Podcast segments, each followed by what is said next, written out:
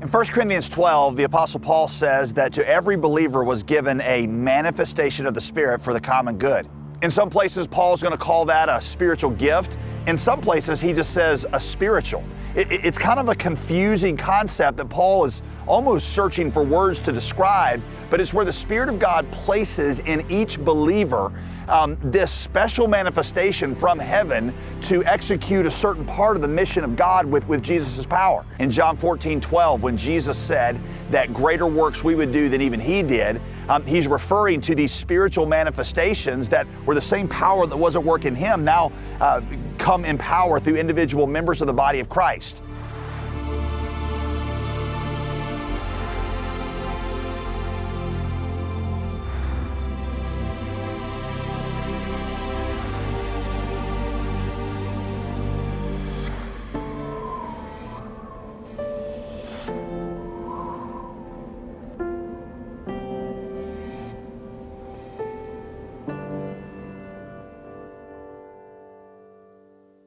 Figuring out specifically what is that spiritual manifestation, what is that spiritual gift, is a major way that you figure out what God wants from you. It's, it's how He guides you. you. You realize that He's put something within you, this gift that He intends to use in ministry, and then you begin to shape your ministry, your life, and, and perhaps even your career around that spiritual gift. In the last sessions, we've talked about figuring out what the Spirit of God wants specifically from you, that you've got to take the broad mission that God has given to the whole church and you've got to figure out what particular part of it, what slice of it that the Spirit is calling you to follow Him in and what He's empowering you in. There's a great scene in C.S. Lewis's uh, Chronicles of Narnia, in The Lion, the Witch, and the Wardrobe, when the four the four children uh, are, are, visited by Father Christmas, who comes representing Aslan, who is the lion who uh, you know symbolizes Jesus in, in the book. Father Christmas comes and he gives them four gifts from Aslan.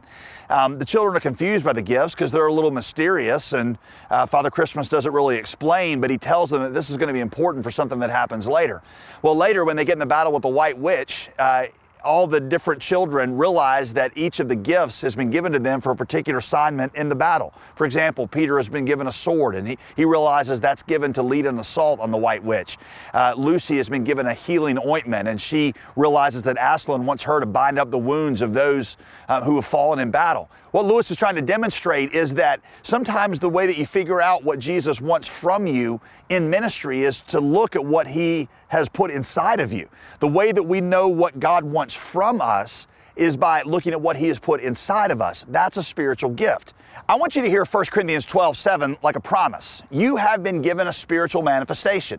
If you're a believer in Christ, that verse applies to you. You have been given one. Here is the question Do you know what yours is?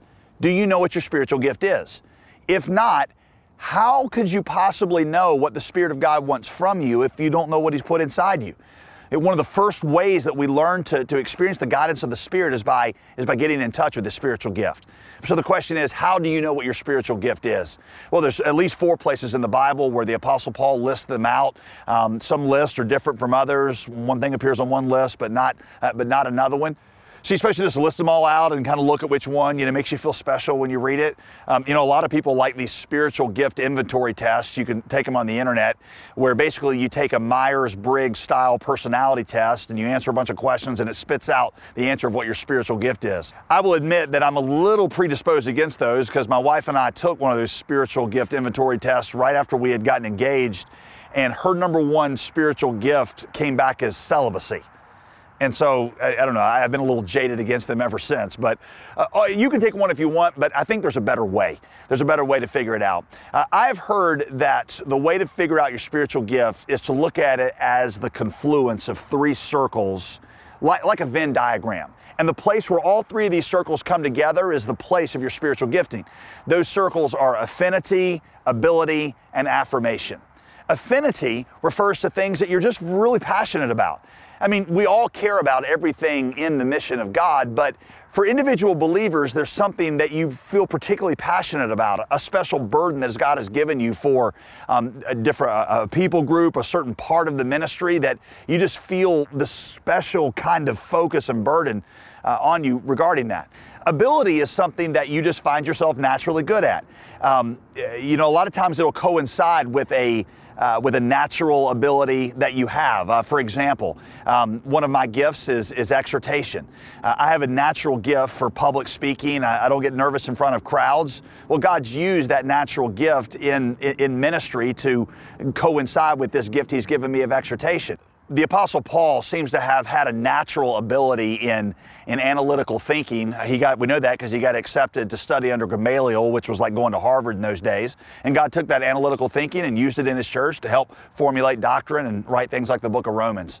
So he had ability. That's another circle, and, and you got a place where affinity, passion, and ability comes together. The third circle, affirmation, refers to what people in the church tell you uh, that God is using you to do in their lives. This is a really important one because God gave us the local church to help us identify these gifts. They say something to you like, wow, you know, really when you teach this way or when you do this, God really uses that in my life to challenge me or, or, or to grow me. You see, a spiritual gift is an unusual effectiveness and a responsibility given to all believers. For example, Scripture talks about the gift of the evangelist. Well, all Christians have the responsibility to evangelize, but there are some Christians that God gives them a particular effectiveness in it. It doesn't mean that everyone else is not responsible for it, just that God really uses this person. Um, all Christians are supposed to be generous, but God gives to some this gift of generosity. It's they, they, they know specifically when to give, and their generosity ends up meeting the needs at just the right time. Uh, God calls all Christians to have faith, but God gives to some a particular measure of knowing exactly when to believe Him for certain things at just the right time. Um, so the spiritual gift becomes something that God uses in other people's lives, and then people tell you, it's like, wow, when you do that, I really feel like I'm being touched by Jesus Himself. That's a spiritual manifestation. For example, I came to understand that God had given me the gift of exhortation because when I would teach small groups of people, um, people began to say, you know, when you teach, God really uses this to uh, to enrich and grow me spiritually. And that affirmation became a major source of me identifying this as a, as a gift in my life. Now, I have built my career on my spiritual gifts. Not many of you, in fact, not most of you, um, will, will do that. But identification of that spiritual gift is a major way that you learn how the Spirit is guiding you because He takes this huge mission of God and He shows you what part you're supposed to focus on and how He specifically wants to use you in the world. Recently, I learned a fascinating thing, and that is that Pentecostals do the best job of mobilizing people for mission than any other Christian group on the planet. I'll tell you why I found that a little honestly surprising is because many of the great mission speakers in the world are, are not Pentecostal. They're Baptist or Reformed or, or conservative. Um, but as I got into this, what I realized is that Baptist and, and conservative speakers do a great job of painting the, the huge need in the world. And, and by the way, that's something that needs to be heard. We need to understand that there are still over 6,000 unreached people groups in the world, and that is not acceptable. We need to understand that every, every week 100,000 children die of preventable hunger related diseases, and that's not acceptable. What Pentecostals do is they take that huge need and they'll talk about it, but then they'll very quickly begin to turn the attention back to to you and what the Spirit of God has put inside of you. And they'll say, The Spirit of God has come on you to do a specific part of this mission. Well, that becomes very empowering because the, the weightiness of the need, the whole mission becomes uh, very crushing. It becomes overwhelming. What, what in the world can I do in light of a world of so much need? But understanding that the Spirit of God has put something inside me specifically, that becomes empowering. In fact, if I could say it like this, um, for many of us that come out of a more conservative Baptist background, uh, we tend to be guilt driven in how we talk about the mission. Look at how much there is to be done, and you're not doing enough. You should do more. Whereas Pentecostals tend to be gift driven.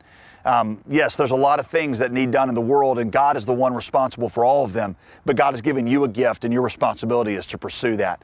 Being guilt driven can crush you and paralyze you, but being gift driven becomes empowering and liberating. Recently, David Platt became the, the president of the International Mission Board. And David's been a pastor for many years, and he's been a good friend of mine. And as he was praying about whether or not this was for him, he told me a story um, that I think really illustrates everything we've been talking about. David told me that earlier in the year, he had gone on a mission trip to Nepal. And while he was there, he said that God really just tore his heart open for missions and for unreached people groups in the world. He'd always cared about it, he said, and it always been a part of his life and his church. But he said there was something different. It was like God was telling me to focus and narrow my ministry on, on just the unreached people groups. It was on my way home from that trip, he said, that I got the email that told me that the current president of the International Mission Board had resigned and they were contacting me to see if I'd be interested in possibly pursuing that. David explained, he said it's kind of like what happened with Paul, evidently, in Romans 15, when Paul talks about his ambition to preach Christ where Christ had never been named. Up until that time, Paul's ministry had been really wide, doing lots of different things in the, in the world, debating the gospel and building up churches. But toward the end of his life, God really began to focus his ministry into a specific ambition. Um, David said, That's what it appears that God is doing with me and giving me this focus, narrowed focus on unreached people groups in the world. That's what the Spirit of God does with you is He takes a part of this mission and He narrows your focus on it. Getting in touch with this spiritual gift is a major way that you begin to walk with the Spirit of God. So if you want to walk with the Spirit of God, you got to get in touch with what the Spirit of God has put inside you for His mission and for the building up of His kingdom.